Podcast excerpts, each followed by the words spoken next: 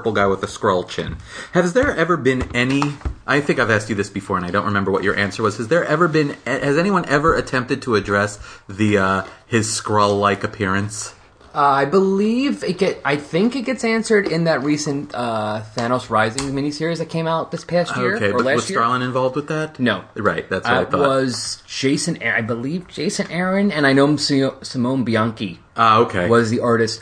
I think I did some skimming here of like one or two things, and I know there's stuff with him as a child, so I think it would be in there, okay. but I don't know. Okay. But That's yeah, fair.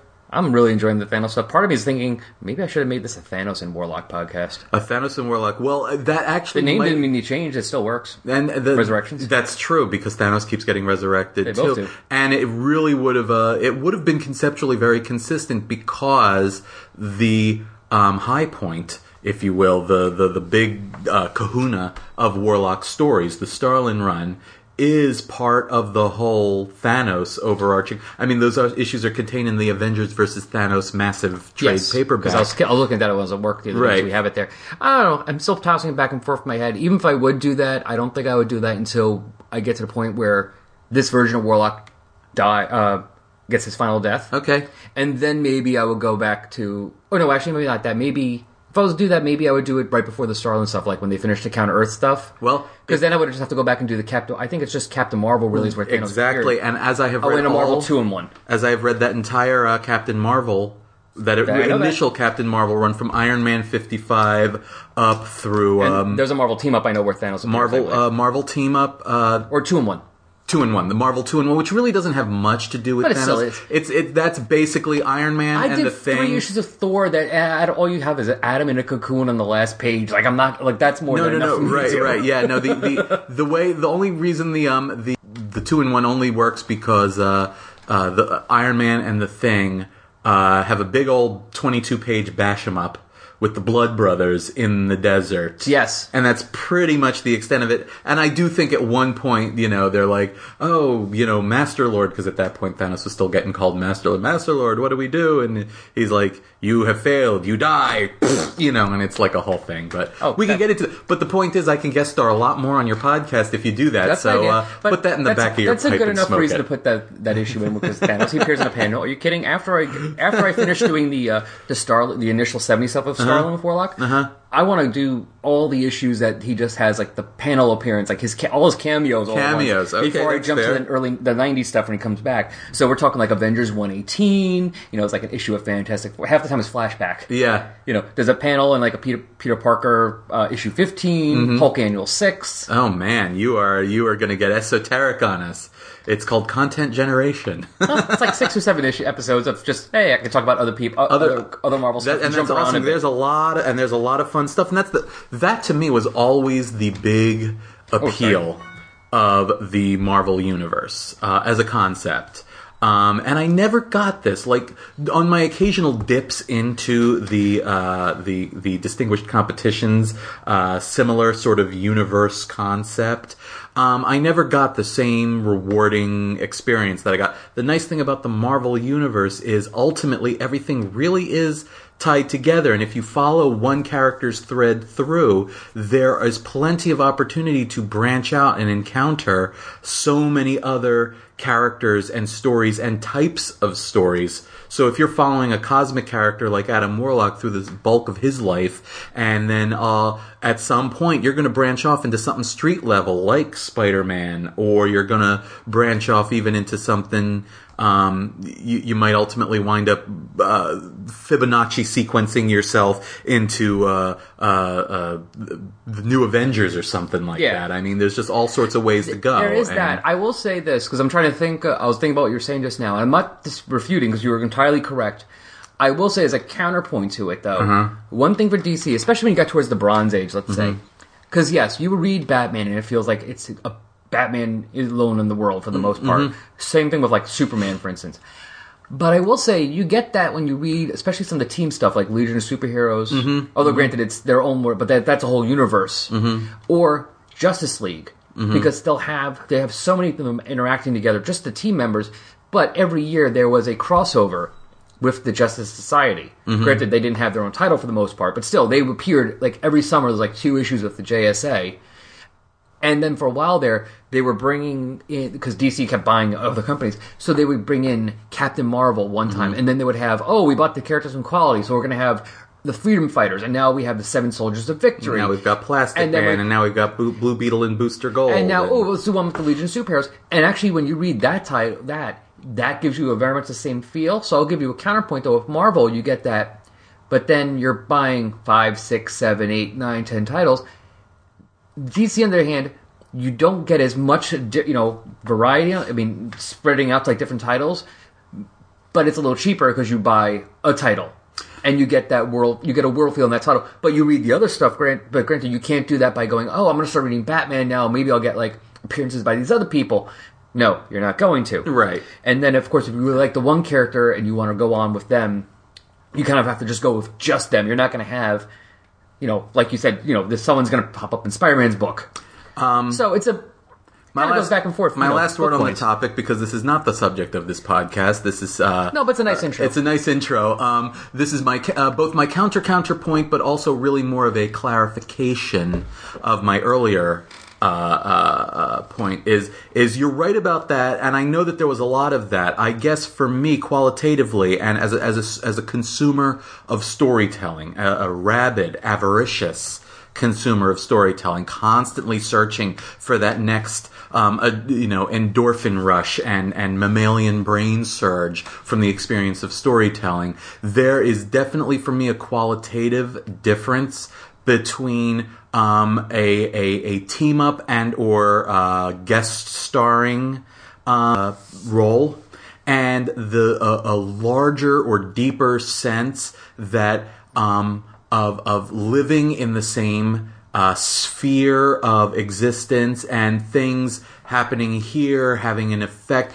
Like I guess my point is, it's not just characters; it's also uh, events and settings and and and phenomena and just, things happening in the background. just that just give you more of a sense of it's not just hey they could run into each other at any time but they actually live in the same world where something that affects this will also affect Like in the this. 80s when the Casket of Ancient Winters was open in Thor, and Right. pretty much every Marvel title at some point had it being winter. Right, even in if they weren't way. going to go to Thor's aid and close the because they Casket had of no Ancient clue. Winters just- themselves. Even they had no clue. They're just like, why And is that- it snowing in July? Although, and they did it without going Casket of Ancient Winters crossover. Right. So it wasn't like, oh, was oh, just- I'm going to buy this because it's part of the story. You just were reading, going. And. I'm um, just saying, as a general rule, No. the Marvel universe has given me I will that, give you that. and as a as a rule, that is why it has been a more rewarding experience for me. I will give you that. as Marvel a- definitely had that much more from the beginning. DC got that oh after Crisis. Okay. definitely Yeah. that be, that that changed, and after the first Crisis on Infinite Earths, that did change, and that became much more of that kind of universe. Mm-hmm, Previous to that, it was definitely Mary. Like I said before, everyone was in their own little universe, unless you were reading Just League, and then you kind of got the sense of a world. But it was only really like one or two titles. Mm-hmm. Yeah, yeah. So now back to and, now back all to the adventures of Thanos, the purple-faced goon with delusions of grandeur. And that's our long-winded way of saying welcome to Resurrections and Adam Warlock podcast.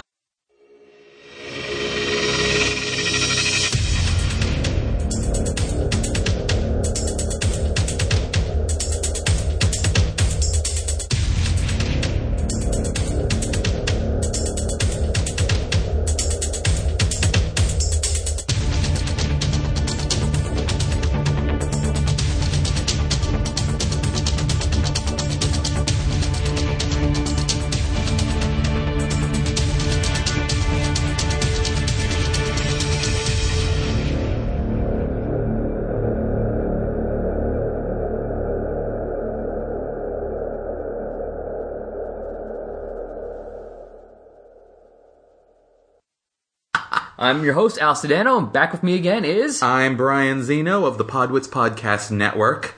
and we're going to try and get a little more of our way through the Thanos the Infinity Revelation graphic novel. We are swimming upstream, as it were, but valiantly fighting it every step of the way. Although I was going, counting through the pages after we did the last episode, and I realized it's about the length of four issues. And since I normally do an issue an episode anyway, if we're doing because we're not going to get through the whole thing this time, so we're going to do one more. So it's going to be four parts for this thing. So okay, it's that's in- fair. That's Basically, fair. it's still working out to be an issue, an episode. So, that works out. I'm counting on you, Mr. Sedano, to uh, uh, uh, Mr. Sedano, um, I'm counting on you to uh, let me know where we left off last time because Yes. I've forgotten, frankly. No, I if remember. I'm being frank. And actually, I was looking over this, and it's helping doing taking time with this because I have more time to think about it.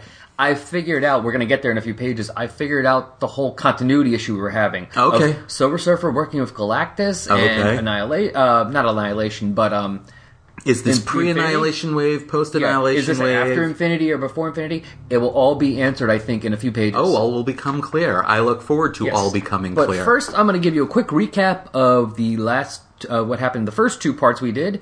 And since we don't want to waste more time, I'm just, well, let's go behind the curtain. I'm going to be quiet for about 30 sec, about five seconds, and I'm going to drop that in when I record it later on. So, hold on, here's the drop. Infinity and Eternity are told by the Living Tribunal that the universe is going to undergo ecumenical transfiguration. That is, it is going to change. None of them are happy about it, or who's supposed to be at the center of it. Meanwhile, Thanos has noticed that something is off with both himself and the universe, and after a failed attempt to discuss this with Drax the Destroyer, breaks into the palace of his ex, Mistress Death, in order to use the Infinity Well. To his surprise, Death is okay from doing that, but asks him to take a certain spirit back with him. Back on his own ship, Thanos ponders what he saw in the well, which was a mysterious box and a sequence of 35 numbers. While trying to work this out, the spirit he brought back has managed to form a physical body for itself, and Adam Warlock is reborn. Adam comes to, and we see, but the characters do not seem to notice, that his costume seems to shift back and forth from the last outfit he wore as part of the Guardians of the Galaxy and a new one. Thanos fills him in on the imbalance he feels in his quest. Meanwhile, the Silver Surfer feels this wrongness as well and traces it back to an ancient and abandoned planet. Abandoned except for the remains of an archaeological dig and the lone stoned caretaker. Beneath the surface, the surfer finds a large, strange cosmic item. While this is happening, Thanos has traveled to the Badoon homeworld, where his computer has located the box he is trying to find. It is one of the Badoon's most holy relics, and Thanos is able to acquire it with his normal amount of diplomacy and tact. On Thanos' ship, Adam realizes the numbers need to be broken up, and they turn out to be galactic coordinates. While they travel these coordinates, Adam and Thanos have a chat about Thanos' recent exploits and mental state. The coordinates take them to the same planet the Silver Surfer found. There, they find Icon of the Space Knights, and after taking her out, find themselves under attack by her team, made up of Ronan the Accuser, Gladiator, Beta Ray Bill, and Quasar, the Annihilators.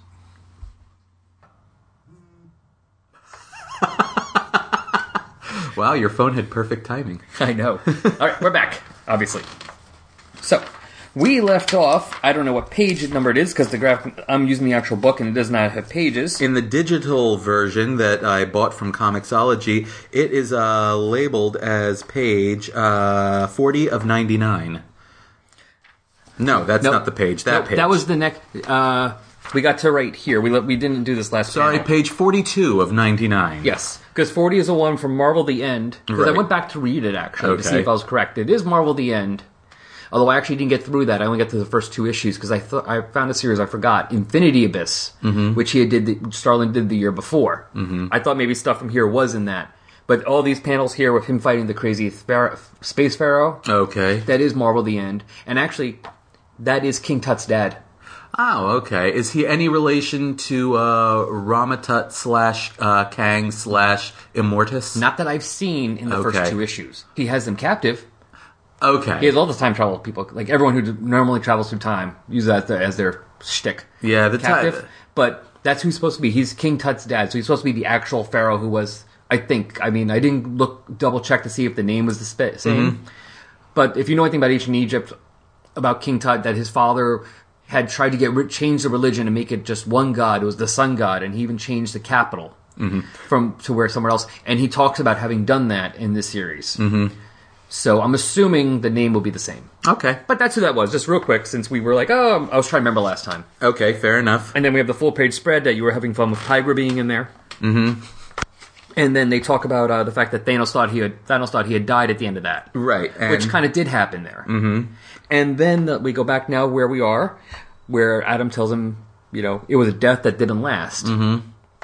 And this is when Thanos says, I began to act oddly. it was the so called heroic period, which is the 12 issue Thanos series that was done right before Annihilation. Starlin did the first six issues, and Keith Giffen wrote the last six issues. Okay.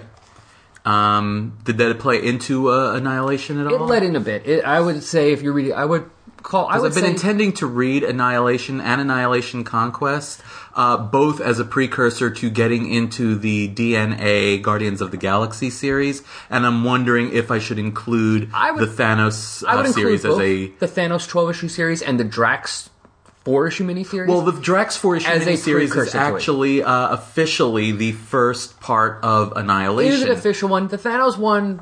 Because because that's the fir- that is the first Chunk. it kind of is. the the Drax four issue miniseries is the first of, is the first chunk of Annihilation Volume One of the Annihilation Yeah. Volume One trade paperback. I would say, I don't know how much. From, try, I'm trying to remember. It's been a while since I read it. I don't think it's hundred percent necessary, but I think it would be. It's a good. Mm-hmm. as long as it would enhance it, then I I'm think it would enhance it a bit, and I think it was enjoyable enough. Okay. So, uh, love just to uh, just to do a real quick uh, panel appreciation here on page forty one, um, the last panel where uh, Thanos does say, uh, um, where he recounts the the unexpected appearance of Mistress Death.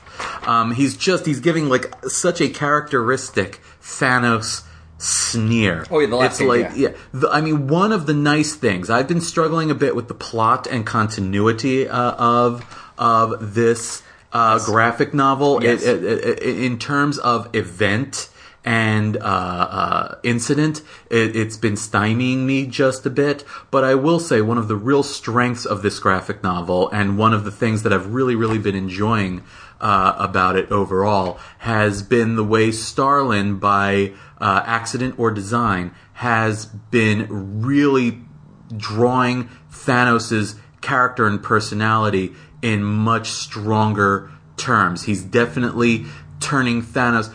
I, I have prior to this my and I've said this in the previous episodes prior to this my main exposure to Thanos was in the early 70s issues where he first encountered uh, Captain Marvel and when he first encountered Iron Man and the Avengers. And in those he was very much even under the pen of Starlin as a writer he was very much a generic megalomaniacal space conqueror thug and Yes. in this graphic novel, specifically the Infinity Revelation, Starlin is making great strides in making Thanos more three dimensional and, as a consequence, more entertaining to read about. He's a I'm more- cultured thug. I'm more interested in Thanos as an individual now than you know, and reading about him thusly rather than just as a uh, dangerous obstacle for the heroes to overcome. I was getting actually when I was rereading, like I said before, Infinity Abyss and the, what bit of Marvel the End. I'm getting the same thing. Like he's doing the same thing with Thanos there Mm-hmm. in like 2002 and three.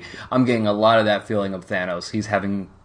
There's a lot. It's, it's a very simple. It's just fleshing him out and giving him more of a character and less of just a story role, more of a character. And it's panels like this one where you just get a close up of his face, and really all he's doing is gritting his teeth and sneering at the camera. But I'm saying, as as part of the process that we're discussing, this panel is one of the things that really is is a solid footstep along that path to a more fully rounded and entertaining Thanos. Yeah. So that's just something I wanted to point out. Just, there. uh, but just real quick, what you were saying about how you feel about the story. Actually, Mm-hmm. I just want. I remembered I had this here. Uh, my other no, regular co-host, John Wilson, who's been doing a lot of the '70s Warlock. Uh-huh. Hello, stuff John. and he'll be back in about two episodes then Mm-hmm. with that. Actually, uh, he didn't make a comment to the show, but he made a comment on Twitter about this reading this, mm-hmm. and he said something very similar to what you were saying. oh, okay. Thanos: The Infinity Revelation. That was definitely trippy with a very cool storytelling device. But what was it all for? Yes. Which sounds very much like you're saying Wh- Which I was saying. trippy. You're liking how it's being done, but you're like, but Ultimately, what's does it mean? innate of? what does it mean? What's Yeah. going on? Like, like ultimately, what effect? I mean, was this just uh, uh, 99 pages of solid page rate for Starlin? Um, which let's. I mean, look. I don't mean to get too cynical about it. You know that you know I'm a four color fanboy. I'm I'm a I'm a big, unrepentant, lifelong enthusiast of comics and the stories they tell. But it, it pays to also keep in mind that a lot of the time it is a business and a lot of times stuff happens for contractual reasons. You know, hey, this dude needs a paycheck. He's got to churn out, you know, 20, 40, 60 more pages of content in order to feed himself and his family for the next month. So, you know, Yeah. so I guess so. There was a part of me that wondered if all of this was was Well- just a contractual paycheck for Starlin, or I if it was in aid of something. I mean, I can see the question of the question of that because a obviously Thanos is getting a lot of stuff recently because he's big now because he's in the movies and everyone's like Mm-hmm. Bingo, "Ooh, yes. Thanos. That's why we have that Thanos Rising series. He's they're the Infinity crossover. Mm-hmm. Uh, this they have the Thanos versus the Hulk miniseries coming out soon, Mm-hmm. which is another Starlin one. Mm-hmm. You know, but also the fact that I mean, from everything I've read from creators about things doing stuff, is Mm-hmm. that one of the things that always helps a creator get work again Mm-hmm. is doing it on time. Yes, People who do it on time, Yes. even if they're not as good as some other ones, will always get a shot at getting work yes, because maybe not the highest profile books, but they'll get a shot of getting work because the editors know, ooh, I can get my book out and not get my ass chewed That- out by my boss. and that right there is why the name of Sal Bus- Buscema is on seventy five percent of the Marvel comics published between nineteen seventy and nineteen ninety. Because he got stuff done. because the man worked fast and consistent. well, same thing with, I mean, granted, it was also because he was creating it, but Kirby. I mean, the man Yes, drew several yes. pages a day Yeah. all the time. He could do a couple titles a month. Granted, that you know they were like half time, they're like half title, but still, like that's way more than a lot of current artists will be able to do Absolutely. in a month. Um, and also for Starlin, also we're going with this. Let's uh, at this current time, it's not always easy to get for older creators to get work. They Yeah. seem to keep going for what's what's the new hotness, who are the new hot guys, You're right. And so, so you know, some people who are still very could still do something very relevant, very good, are getting pushed by the wayside. So it doesn't hurt for Starlin to be the also be the I'm getting my stuff done, and I will get you know you want a Thanos graphic novel, I'll give you a Thanos graphic novel. What's the date? What's the due date?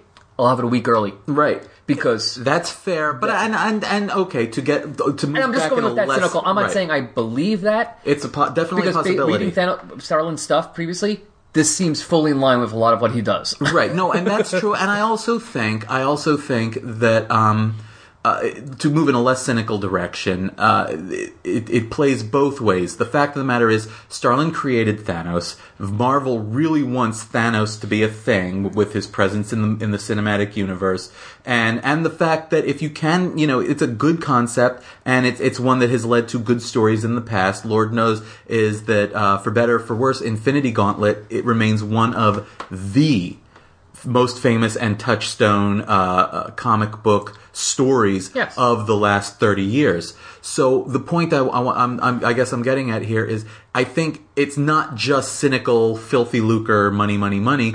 I think on, on either Marvel or Starlin's part, I think it's also, you know, that, that Star, Marvel wanted to bring Thanos back. And, you know, since Starlin probably has some sort of interest in it, I mean, Marvel, especially at the time that he created it, you know, Starlin doesn't own any piece of Thanos. Marvel was not in any way, shape, or form. But wasn't he credited Obligated. with the creation of him in Guardians of the Oh, Galaxy? No, absolutely. Yes, And which I think means he gets like paycheck. Right, but I'm saying I don't think Marvel was under any legal obligation. If they want to do something with Thanos, I don't think they were under any legal obligation to, it- involve Starlin. Sure. But that said, I think that uh, they probably came to him. It's my understanding that the current um, um, manage uh, creative management at the comic side of Marvel, uh, Axel Alonso and uh, Joe Quesada and Alan Fine and those guys um, are very, very pro creator and very, very good to work with. That's been the the account I've gotten from Well, numerous good. creators.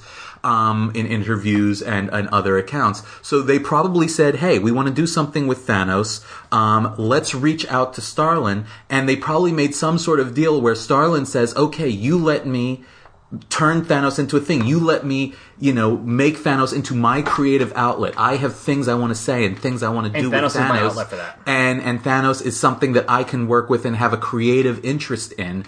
And if I, you know, if you give me that creative control over the character, then I will turn in content on time that will sell for you. And it was probably in that way a mutually beneficial creative agreement both as well. creative and financial. Because So- they had that recent thing of Marvel doing that, people voting the 75 greatest Marvel stories. Absolutely, yes. Starlin's Warlock is on there. Uh huh. Death The Infinity Cap- Gauntlet was probably in the top 5 I'm pretty certain it is on there. And also Death of Captain Marvel, which Uh-huh. is Starlin. And while it's not a full one, it does have Thanos. yes. So it would make sense also going, hey, people still loved his work with Thanos. Yes, exactly. So it would make sense then that since he's still around, let let's you know let's see if he'll do something with Thanos, both in a creative way. Of, well, this creatively makes sense as opposed, and also with a well, hopefully that means it'll sell too. And just to put one last slightly cynical uh, pu- uh, footnote on this before we return to the actual pages um, of the graphic novel, uh, one slightly cynical footnote as or postscript here is that it's probably really it helped Marvel in a PR sense too. This was really good PR for Marvel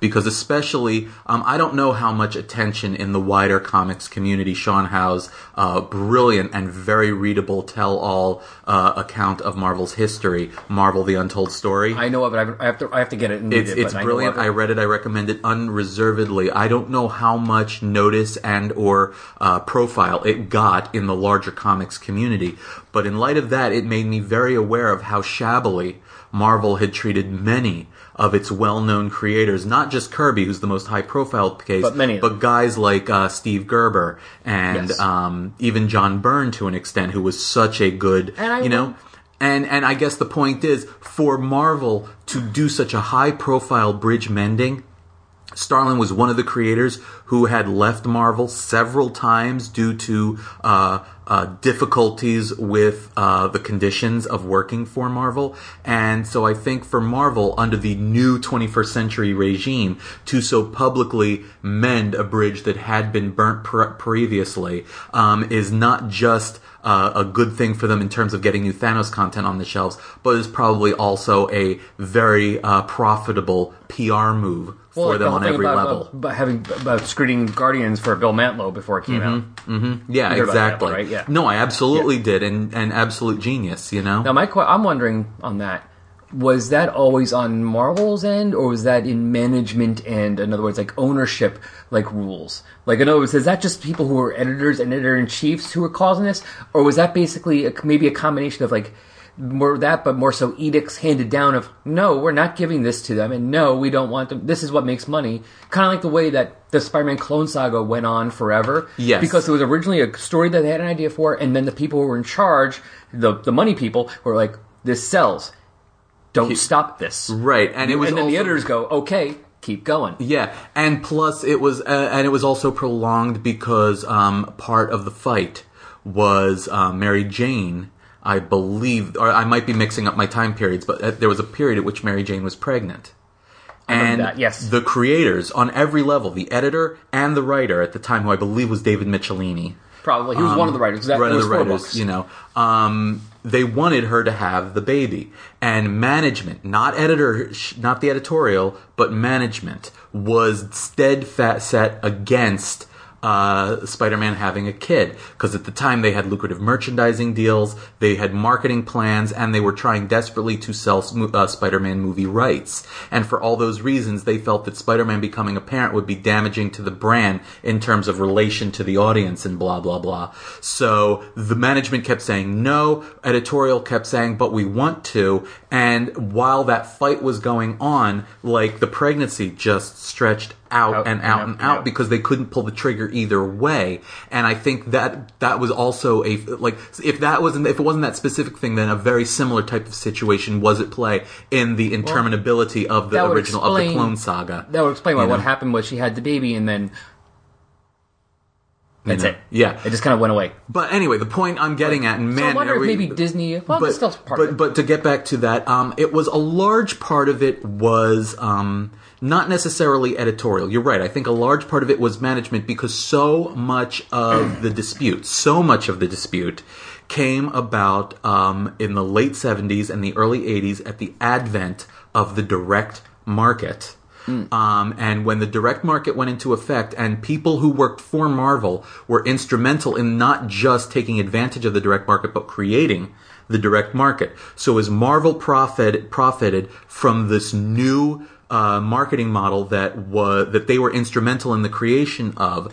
Creators, very rightfully, in my view, um, wanted uh, more creative control of the characters that they created. Yes. They wanted to create something and have ownership and, and, and some stake in it and not just turn it over as, as property As to the for hire. corporation as work for hire. Exactly. And um, ownership steadfastly uh, opposed this. Now, it needs to be said, editorial, especially Shooter, was not much help. Shooter is not the unrepentant monster that a lot of uh, But he is historians not- make him out to be. he is not the complete uh, martyr either. He, but he was not always the best friend of creative either. He was he was very much a mixed bag. Um, anyway, long story short, I could sit here and talk about this for the next Well, we just go hour. for another minute and then we'll do it because I want to say because it kind of makes sense because look where Shooter started from. Look who he trained under. I- yeah, Was it like Mort Mort Weisinger? Yeah, and as a teenager, and boy, talk about formative years. Yeah, you know? I- that explains it. I mean, Yeah. you know. So I mean, there are many good things I've heard about Shooter. There's that too. He, Yeah, I mean, no. Let's face it. He wasn't an evil man. no, he wasn't. and he did a an lot of awesome good for the company, and he, did, wasn't he was best man in the responsible for a lot He of good stuff that I love. Yeah. Oh yeah. He was a man. Oh, he is a man. He's yeah. you know, he's not. No. He's alive. I'm not saying was. Right, he's no. dead. He's alive. He's human. He's not perfect. Absolutely, but I'm just talking about his effect. But anyway, but the point, back. my my point is ultimately, if if any of this interests you, like it interests me, again, uh, I cannot reiterate uh, more strongly my recommendation of Marvel Comics: The Untold Story by Sean Howe. I do It get a that. it is an a, a, a- an absolutely stunningly fascinating read for those who are who know about and think they know about and are interested in the real story, good and bad, That or I should say bad Christmas and good of uh, Marvel comics. Just really good stuff. So yeah, let's. Hope, I'm hoping maybe Disney's not to say, "Ooh, corporation, big corporation, yay, you're the good guy," but maybe Disney's smart enough. It looks like from what I've seen of them, Disney's smart enough when they buy something that seems to be working overall Disney Disney is smart go. enough to know. They go, "Oh, good, keep doing this because obviously you're doing the right thing. That's why we bought you." I am I am totally sanguine with Disney owning Marvel because unlike many previous ownership regimes who viewed all of Marvel's creative output as something to be commoditized, merchandised, you know, profit maximized and then discarded, um, viewed it like any other commercial commodity. Disney views long term. Disney has a long history, a very long history of realizing and acting, and their actions bear this out, of realizing, for better or for worse, that the value in their um, product comes from the story. If you make good stories with good characters, people will fall in love with the stories and the characters and hand over their hard earned dollars for access to those stories and those characters. And so they, they always realize that story comes first. So they've always been very good at letting their creative side um, do what the creative side wants to do. There's a reason that Pixar became Pixar under Disney's ownership. There's a reason for that. Now, I'm not going to sit here and tell you that the Mouse House is free of corporate shenanigans or evil overlordship entirely, but the I know. fact of the matter is, is that they have a long track record of doing things right from a creative standpoint. So let's at least acknowledge that them owning Marvel is has proven, and I hate to keep dredging up this thing, but it has proven, in my experience, to be a much better thing for us fans than Warner's ownership of DC Oh has God, been. yeah, Warner. We can get, we're getting that Warner another time, maybe on the Anyway, other show. yes. But yeah, Warner's just a mess with that. So, anyway, that's a- that's- our long that's our long way of saying. Long, uh, isn't it cool that, that. Starlin's back doing Thanos stuff? Exactly. Yes, that's entirely what I meant by that. so anyway, so we're talking. He talks about Thanos's. They're basically going over Thanos's history. So he talks about his heroic period, like we said, the Thanos ongoing, mm-hmm. And obviously, you know, Adam says, which didn't last long, Yeah. because it goes it goes right into talking about the Annihilation War. Mm-hmm. Mm-hmm. And of course, you know him side Thanos sides with Annihilus. Uh, next page. Mm-hmm. Wait, one more. Uh, okay, there we go. Yeah. Yes, I see Annihilus. Yep, yep. Yeah, I like that. Which also didn't last long. Yeah, for no no reason other than he was the most interesting player in the game. Yeah. And then Thanos' death and annihilation Mm-hmm. again. Again, yes. and then comes back. He comes back because apparently the Magus and the Universal Church of Truth thought he'd be useful to them, mm-hmm. which was not a Your, good idea. thanks to your evil other self, the Magus, and his damnable universal truth of Church of Truth. They resurrected me to become their slave. that didn't work out so well for them, as I recall. yes, I love, exactly. I love the subtle way they say Yeah, these things of like universal destruction and death. It's like, wasn't that you know like people were a little upset when you got Im- unimaginable power, right? Oh, they were a little jealous. You know, the universe tried to kill me. I killed them all. Here's Whatever. what here's where I give absolute huge props to Starlin, and it's unusual for a guy with this. Starlin has great artistic talent. Let me step back for just a moment. We're not going to get very many pages done this podcast, I fear, Al, but That's all right. um, but we're gonna get through. I think what we need to. Okay, so uh, just to take a quick step back here and just give props where props are due to Starlin. Starlin has is an excellent artist. It's not just that his drawings are good. Like he designed Thanos, he draws a good figure, he draws a good face, you know, and everything. But in terms of laying things out, staging action, communicating things with art, not just with words. He's a good artist. And it's unusual for some, it, it is unusual, I think, for someone in that, with that kind of artistic ability to also be a very skilled writer. And I want to give him props because he has hit the perfect tone in this entire graphic novel and possibly in those other earlier miniseries that I didn't read, like The End or whatever. Um, I haven't read those, so I cannot comment. But at least in this graphic novel, I have to say he's hitting the perfect balance of giving um, the voices of Thanos and Warlock just enough snark to make them more believable as existing, you know, living and breathing beings um, without going all the way into turning them into Rocket Raccoon style wisecrackers. Yes. And so that to me, it's it's it's not an that is easy a line to walk as you'd think, and I give him all the credit in the world because they for shouldn't be managing Rocket. it. They shouldn't be Rocket or Spider Man. Right, exactly. And so they've got a little bit of snark, but not too much, just right, good stuff. So So they're done going through Thanos' history, and Yes. they ex- they exit his um and info dump. yeah they exit his cosmic sensory brep depth, bank, depth tank. Uh huh. And I like this. He's saying, uh, Now, I appear to be fairly unkillable. and as Adam says to him, and stranger. Unfortunately, yes. Um, so so it's great that they. Um, it's almost like it's almost like Warlock has gone from being his opponent to his co-conspirator here. At this point, like Warlock's like, yeah, okay, I'm on board with this little uh, sh- with these shenanigans. Well, you're not doing anything horrible so far, Yeah. so that's okay with me. Uh huh. You know, as long as he's not like we said before, he's not going after Thanos, going, "You you have you know warrants out for you somewhere, so Mm-hmm. I'm going to take you in." It's, are you doing anything horrible now? No.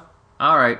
You're to do something horrible, you know I'm to try and stop you, but until you do anything horrible, I don't really give a damn. Right. So now, you know, so Thanos is all like, you know, well, okay. So he reiterates the central crux of this entire graphic novel's story, which is something strange and unidentified. I can't even tell you what, but something odd is going on. And I, and now, um, I, I, I have the trinket that you hold might be able to tell me what, but I just don't know how to use it. And so, uh, uh, Warlock is just like, uh, have you have you just tried doing this? And he dangles it off his hand to uh, uh, sort of. It's almost like a divining. That's exactly what I was saying, a divining you know? rod, and it just starts moving, and he's like, "That seems Like to be a- going in the direction of the coordinates." So. like a compass and back they go now to the surface of the planet where now you you you you, you have your stoner our, our, our faithful little stoner dude from earlier who's Yes. still just sort of sitting there feeling all sorts of good about the universe man um, but he's also got a space knight there which is kind of cool because how often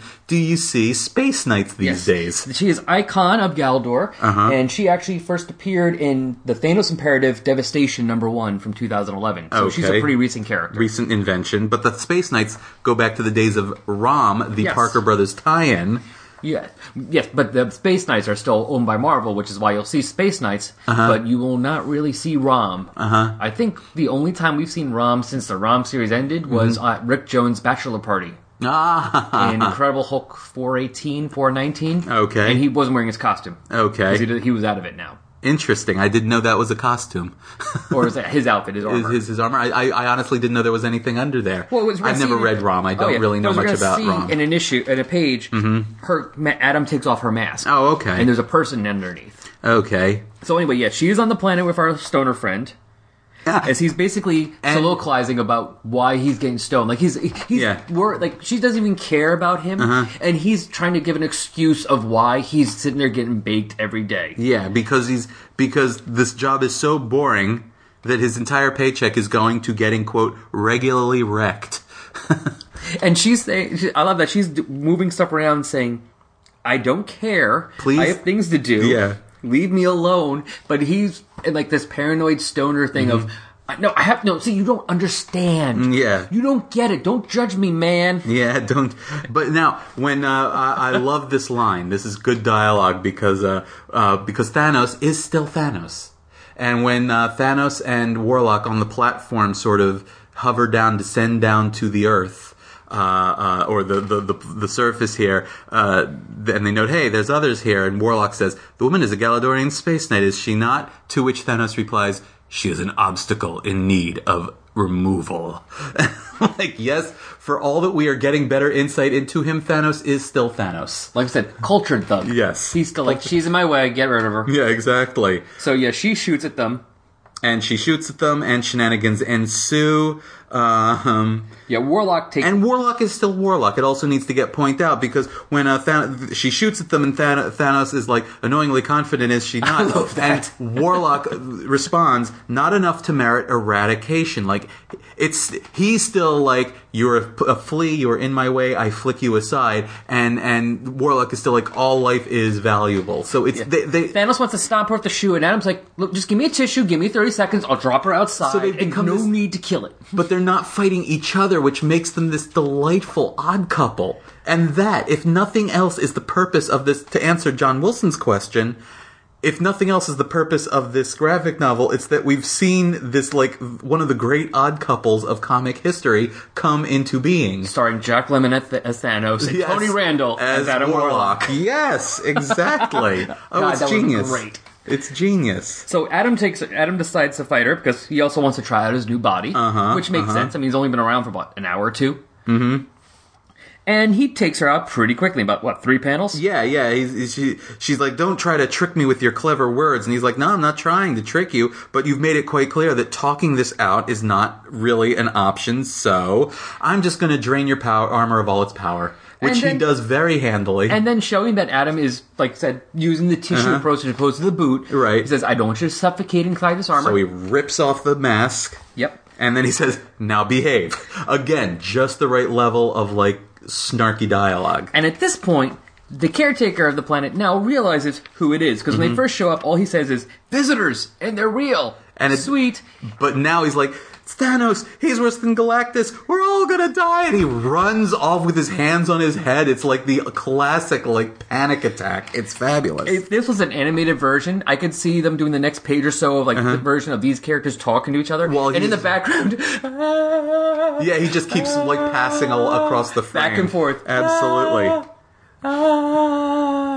Another uh, Ikon also belongs to another group, uh, as Thanos points out. So Ikon is not there alone. She also belongs to another group by the name of the Annihilators. Now, have we seen them before? Uh, Beta Ray Bill, and w- is, that in fact the Gladiator of the Shi'ar yes. Empire? Actually, I looked up real quick. Uh, it says. Following several devastating cosmic events in the Marvel Universe Mm-hmm. and the apparent death of Star Lord Peter Quill, the heroic Cosmo, the space dog, Mm-hmm. Honored his friend's last wishes and assembled a group of powerful beings to combat threats too big for ordinary that was when heroes to that's when. Quill that's when Quill followed In- Richard Rider and at the Thanos the into Thanos the. Cancerverse into the Cancerverse. Yeah, at the end of the Thanos imperative. Okay. Uh, the team isn't permanent, but comes together whenever needed. So about 2011. It is a hell of a team. You've got uh, Gladiator and Beta Ray Bill and Ronan the Accuser and the current Quasar. Well, not what's no, it? No, it is Quasar. Oh, that is Quasar. He came back. Oh, he came back because the, the last the, the last uh, Quasar I saw was Phyla-Vell. Uh, yeah, they switched places. Oh, she okay. dead. She dead. That's a shame because she and Moondragon were so cute. Together. Moondragon together. was very upset by that. Yeah, I'm sure she was. And uh, Quasar, Wendell Vaughn came back. Uh-huh. So that is Wendell Vaughn. Oh, okay, okay. So that that makes sense. But I mean, you got to admit that is granted she's part of it, which is kind of I guess I am very happy to see that Beta Ray Bill is still a part of the Marvel Universe because, frankly, I have just begun reading um, within the last few weeks the Walt Simonson run on Thor. that is still And, one of my blank course, spots of stuff I need to read. Of course, the first thing that he does is introduce Beta Ray Bill, and I, I still love Beta Ray Bill whenever I see him. He's just awesome. and I do have to say, Simonson right up there with Starlin in terms of great art, great uh, uh, uh, words, and the fact that I started reading comics in the 1980s. um, I started collecting comics, reading them consciously um, and and of my own volition in the 1980s. I was obviously reading the occasional one-off comic book in the 70s as a young child, but um, in the 80s when and the fact that I went through the 80s as a comic book reader and I did Spider-Man and I did X-Men and I did all these different things, and the fact that I managed to uh, miss Walt Simonson's Thor entirely is uh, uh, a bit of a sore subject with me. Actually, I'm a little upset with myself for that. So I have to say, better late than never. Yes, I so still it makes me very I happy to catch see. up with that because I've heard about it for years. Yep. I've read maybe like in reprints or like crossover things, like an issue here and there, mm-hmm. but never the whole run. Right, I think the only one I'd read prior to that was the one that tied into the Mutant Massacre uh, when he encountered Angel. I don't think I read tunnels. those. I know there was one that was like they did like a Thor like special.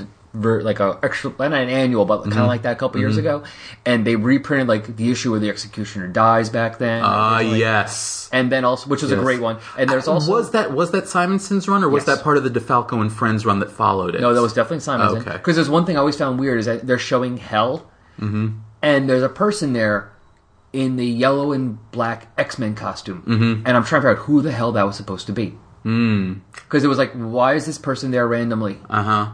I don't know. I'd have to look. But other than that, when I get when I get there, I'll let you know. But uh, Beyond that, the only issue of Thor I got And from that period was I think 363, Uh-huh. which was uh, when which was a crossover with Power Pack, right, Curse, right.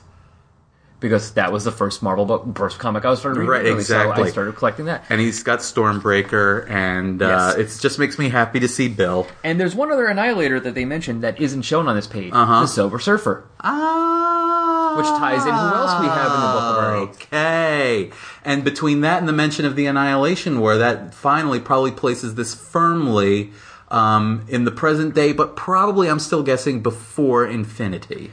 Actually, I think it is after Infinity because they, they talked about his inver- uh, interaction with the Avengers recently. The Ah, Badoon, because okay. the Badoon was Infinity.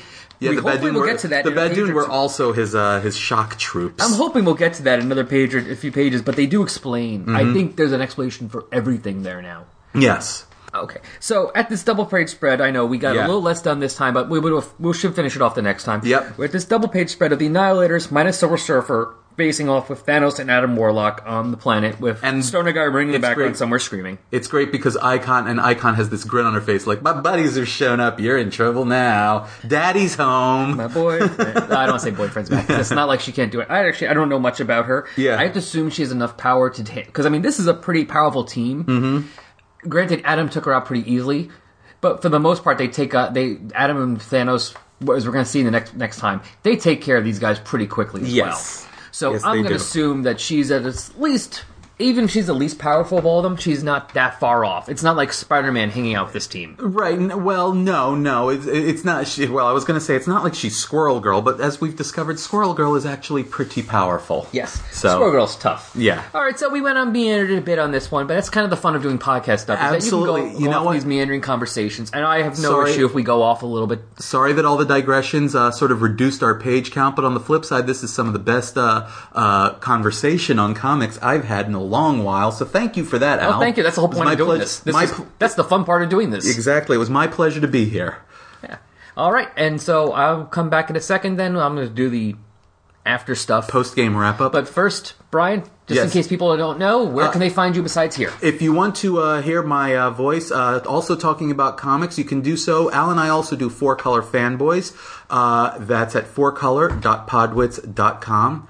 And also, I am uh, part of the uh, duo that does Wahoo, the Sergeant Fury podcast, covering Sergeant Fury and his Howling Commandos, the classic 1960s Marvel Comics war comic uh, from the very beginning. And uh, that one's at furycast.podwits.com. Both those uh, podcasts are on the Podwits Podcast Network and are also available on iTunes. And you can now also follow Wahoo, the Sergeant Fury podcast, on Twitter at Wahoo Podcast. So uh, all those ways that you Ooh, can cool. follow us, and uh, you can hear me talking about comics. And I'm also on the po- the regular Podwits podcast at podwits.com, talking about all sorts of stuff. Occasionally comics, usually not. So it's all good stuff. So I'm all over the place.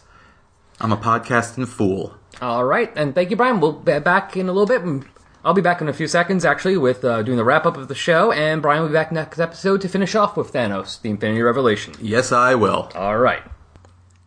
Okay, that's pretty much it for this episode. We just got a few things to close up, and then the episode will be done. And you can go all go home. Or just go listen to something else. Anyway, first of all, where can you find this issue reprinted? Well, it's pretty damn recent, so it's really not reprinted anywhere.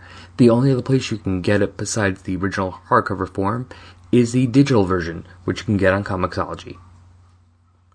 And also, now we're going to check in again on where Adam's friends are up to. And since the last two episodes and the next episode we're doing the same issue, it's all going to be the same friends, so we're breaking it up, because otherwise we've done it all at once. So, this episode we're going to be talking about what the Hulk is up to. And the Hulk was up to issue 5 of his 2014 series by Gary Duggan, Mark Bagley, and Andrew Hennessy. New writer Gary Duggan joined superstar artist Mark Bagley on an all new arc. Hulk is now. dot dot dot dot dot. Banner no more? If any of you want to send a message to me, you can send an email at resurrectionspodcast at yahoo.com. You can also leave me a review on iTunes, and we do in fact have a new review to re- talk about today. And this review is from the Dank One, T H A D A N K O N E, and it's titled Cosmic High Five. I love Adam Warlock and I love the podcast. Really enjoy when you have a guest. Keep up the great work, Infinity Watcher. Thank you, Infinity Watcher. Even though going by your comment here, obviously you prefer to not hear me. But still, you're listening and downloading, so I'm gonna ignore that and not care. So, yes, you can still insult me somewhat, as long as you leave a review that also gives five stars, which he did. So, send an email, leave an iTunes review, and if you really miss me, you can find me talking with Brian, like he said before, on Four Color Fanboys. Uh, you can find that on iTunes or at fourcolor.podwits.com. You can also find me on Podrec with my co-host The Buck. Uh, Podrec is a podcast where two hosts stumble through a semi-structured sl- show like a sorority slut stumbling home on Sunday morning. And that can be found on buckonstuff.com, and that was a lot of S words. Wow. All right, well, Brian and I will be back soon with part four, which should hopefully be the last part of Thanos, the Infinity Revelation. Take care, guys. Bye.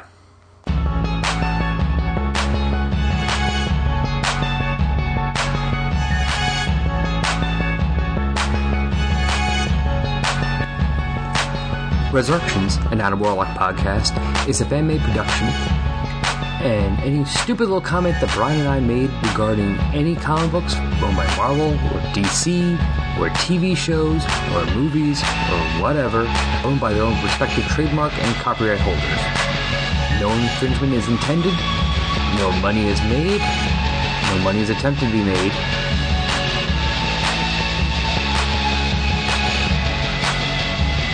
The opening music for this podcast is Intro Pompeii by Lino Rise, and the closing music is Dark and Dramatic by DJ Puzzle. Both are licensed by the Creative Commons license. You can find Lino Rise at free-intro-music.com and DJ Puzzle at peaceloveproductions.com. Links to both can be found on the Tumblr page.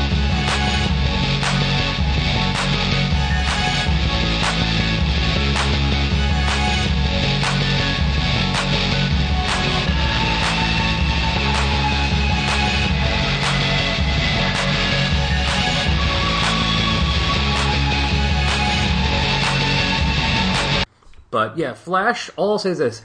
Gotham seems okay. I've seen the first two so far. Mm-hmm. The thing about Gotham is it I've reminds seen the me first three. Yeah. Um, so I'm two behind. it reminds me of Smallville and what they're doing with Spider-Man with restarting it where it's mm-hmm. oh look, let's do his origin again. Mm-hmm. Or look, it's, you know, Commissioner Gordon, but it's not Commissioner Gordon. And that's Catwoman, but not yet. And that's Batman, but not yet. And meanwhile, Flash is here's the Flash in a costume fighting Captain Cold, you know, with cold powers and everything. And you're like, you know, it's like, oh, and yeah, we we've shown you that we've shown you a sign says Grodd, so he's coming up. Gorilla Grodd's coming soon, and oh yeah, in the first episode, I mean, I'm not going to say specific how it happens, but yeah, there's a mention of the crisis, Fortunately, and you're like, "Ugh." it's like watching Avengers after watching right, which was such an experience. But for me, the 80s, the 80s Captain, the 70s Captain America movie, or like the 70s Hulk TV show, which was mm-hmm. great, but still, it's very different than. holy crap, there's Hulk fighting tanks and fighting Thor. Yeah, yeah. But for me, I say I don't suffer from that so much because as a person with no real investment or history with the Batman mythos, um, I am, I suspect, both Gotham and Smallville's target audience because I think those shows were designed to play best to people who were not comic fans.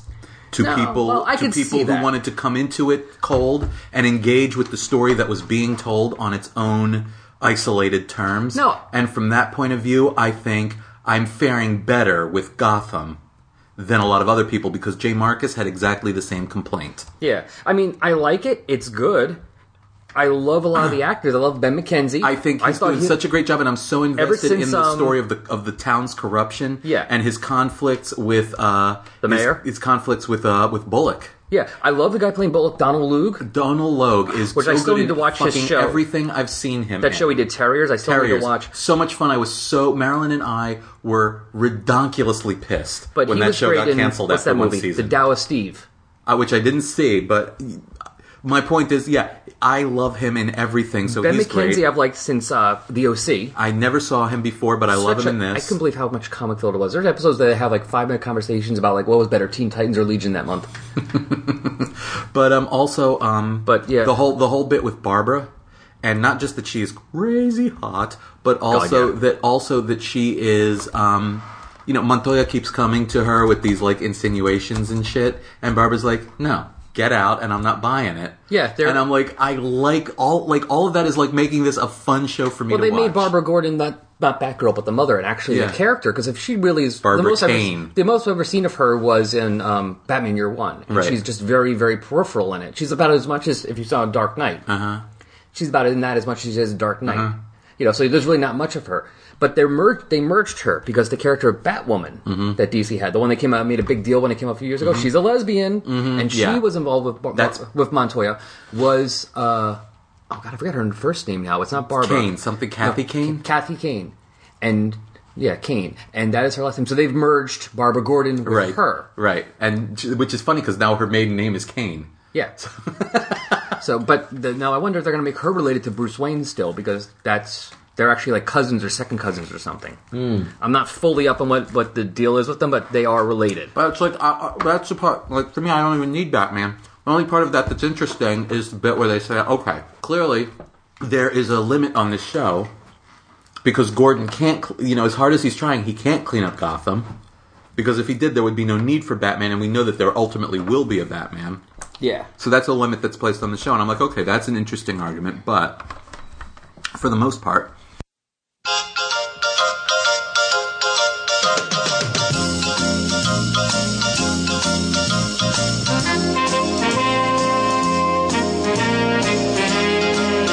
That that's the thing, especially about Bendis's writing, but about a lot of modern writers, is like they read much better as like trade length six issue chunks than as monthly issues. So I'm looking forward to that. But yeah. Oh, and I also have to say, thanks to Marvel Unlimited, the new Ms. Marvel is literally the best freaking thing I've read in years. I love new Ms. that so much. Like it caught I didn't read all of it. I read the last few issues. I read. The, there's only three on Marvel Unlimited, so I read, you know, uh, uh, uh, numbers one through three. Complete fell in complete instant love. So kudos to G Willow Wilson. Kudos to them, and and God just so good. but I did read like the last issue or two, like when she, Uh-huh. oh, well, Lockjaw shows up. It's so awesome. Oh, and I love when um and and I think what what initially uh, uh, uh got me to consider like reading it because I'll tell you what I avoided it the social like hype around it what you know oh it's a girl it's a Muslim oh it's so Yeah. you know important you know that sort of made me cynical and I'm like ah, everybody's just you know like praising it to the skies because it's it's so you know quote unquote important and blah blah blah Yeah. and so I sort of avoided it but then she turned up and did her uh, two issue guest spot in Amazing Spider Man. Um, the last two issues of Amazing Spider-Man, she did her guest spot, and I was just like, "Oh, she's awesome." Well, he's in the last issue. She's all excited about work, teaming up with Spider Man. But uh, yeah, Oh. they, they have a thing with uh, Lockjaw, and Lockjaw's just running down the street. I mean, I mean, I'm I don't know if you mm-hmm. want to say anything, but like this really is not a spoil thing. Right. It's like it's very simple. It's very in the first two pages. He's just running down the street. I guess what is going through Inhumans, he's not there right now, mm-hmm. and he just running the street. And she stopped. All of a sudden, this giant dog obviously is mm-hmm. terrifying people, and she starts to stop, and she just stands in front of him, and he just she gives she's like, "Oh my god, look at you!" And she gives him a hug, and he starts licking her. You can see the big sign on his neck says, "Hi, my name is Lockjaw. I like hugs." That's what I'm talking about. And as of It's right like- now, for the so- last issue or two, he's her dog. I love it. I love it.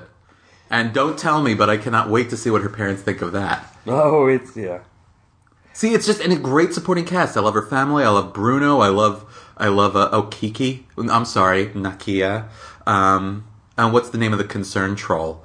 Um, the, the the blonde chick who's just so concerned that she saves in the first issue. But I just I love I Oh, love it. yeah. I love it. I love the whole the whole bit. I love it. So Um, oh, wrong one. That's right. so yeah, I'll tell you what. Already, just a month and a half in or whatever, and Marvel Unlimited is already the best seventy dollars I ever spent. yeah, it is so worth It it. is so worth it. If like, and it's so good to the point where if DC ever does anything even remotely similar, I will strongly consider because what a way to catch up on my Batman and Superman and you know JLA lore, huh? Yeah. Oh, it's perfect. Are you kidding? I Yeah, would so if DC ever did that, but you know that means they got to get their heads out of their ass as a uh, as a comic book company. Well, they do. Diff- they both do it differently over digital. I mean, DC is doesn't have that, which Marvel does. Uh-huh. However, DC is better price wise with it because their stuff after two months Mm-hmm. drops a dollar. Mm. And they'll both, you know, both of them will occasionally like you know when you, usually buy them in Comixology for the Mm-hmm. most part or through that. Both of them will have dollar you know dollar sales anyway. Mm-hmm. But still, DC stuff will be in general cheaper. Marvel stuff I see that for months at a time at cover price. Yeah. and sometimes the cover price is four ninety nine. that is true. You know, they're not even dropping it down like to three ninety nine or something. It's like you know, six months later, it's like that's still five bucks. Let me snarf up the rest of my bagel because it is eleven o'clock, and we want to make sure that we. uh yeah, well, we're not doing the whole thing, but, Right, I But the know. way I, when I counted the pages out, I looked, I'm like, oh, this is four issues basically. Yep. So four episodes is fine. Yeah. Okay. That works.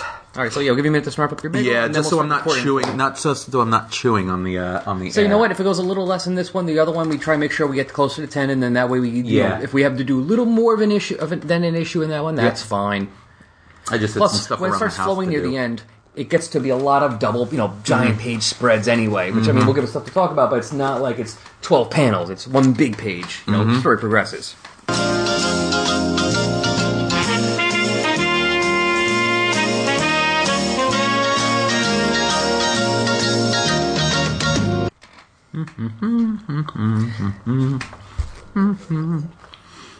But yeah, I know what you mean about the whole thing about Miss Marvel because it's the same thing with Batgirl. Mm-hmm. The whole new thing of the new redoing of Batgirl. Have you seen anything about that? Um, no. Oh, They- last last I heard about Batgirl was when the uh, r- and this was probably a I couple said when years the ago Joker now. shot her. Well, no, no, no. Um, oh no, yeah, I'm thinking Batwoman. No, I don't know anything about Batgirl. They had a new creative team on it now, and there's like a new cover. Like there's this big image of a cover of her taking a selfie, and it's a new revised costume. The similar stuff that was going on with um. and was that an actual cover? Because I know that DC did a whole uh, line of selfie variant. Yeah, well, that's the actual. Yeah, that was one. Of the, that was the variant cover. I think I forget that actually might have been the regular cover for Okay. it, but it was also a big thing because um, like there's a more like real supposed to be supposedly realistic looking costume, but also it's um a new younger hipper Batgirl, and it's not a bad one. But as I'm reading, I'm like, okay, this is fun and everything. But this doesn't read like Barbara Gordon, and this doesn't read like somebody who's been doing this for any period of time. Like, This almost looks like you had a concept for a new character, and instead you took the new character out and put Batgirl in its place. Mm-hmm. She's now back in school. She's in graduate school, but she's living in an apartment. She got an apartment with like six other girls, and the first night there's this huge party, and she gets trashed, and she wakes up the next day, and she's like, "Wait, did I sleep with that guy?" and I'm not saying she's you know oh my god she had fun. No. But it's just like that's just a, so cliche. that's just a bit of an extreme of somebody who hasn't been doing this hero stuff where you know she's acting like a complete novice like it's Mm-hmm. her first week and she's still and she's like well yeah i'm just having a party. What's wrong with that? You know? And that doesn't seem like anything like she would do. It's like they can it's like okay Mm-hmm. you know different character. And it almost seems like they had a different character in mind like a brand new character and then they went oh let's use batgirl instead Yeah, the the name will sell better. It's sad. You know that was. I thought it was okay, and if it was a new character, I thought it would have thought it was pretty good. Mm-hmm. Although also I had a little issue with the villain. He's apparently like stealing stuff online from people and like releasing it, like people's information. But he's a mogul. Ooh, topical. Yes, but he's like a mogul for it. I'm like, isn't the guy who released all the nude celebrities like you know worried about getting arrested, you know, threatened to get arrested if they find out who he is? But here now he's apparently able to do it legally mm-hmm. and make money off of it. I'm like, uh, how does that work? Mm-hmm. So I mean, and if that was the only problem, I would have been okay because everything else would have been fine. But because it's it was a new character, but because they're saying this is Barbara Gordon Batgirl, I'm like, that's really It was funny because all I hear is uh, is pushback against reinventions and blah blah blah, and yet apparently, um, that's one thing that everyone's all excited about. you know, Oh, it goes back and forth. I don't know, people. And I mean, I'm fine. I don't. I don't want everything to. You know, I'm. fi- I like. I'm one of the people who likes when things change. I prefer No. the idea that, hey, you know, Spider-Man was only in high school for about 27 issues. Yeah. That should not be the default in everyone's heads because was never my default when I was a five-year-old when I was mm-hmm. watching Spider-Man's Amazing Friends. He mm-hmm. was not in high school, college, but not mm-hmm. in high school. He was more of a grown-up. But I mean, he wasn't a grown grown-up. But like, I'm sorry when they start Brand New Day and he's like 28, 29 years old and still living at May's and still completely broken, nothing ever. I'm like, you know, I can go back to 1985 and get back issues for a buck and read this.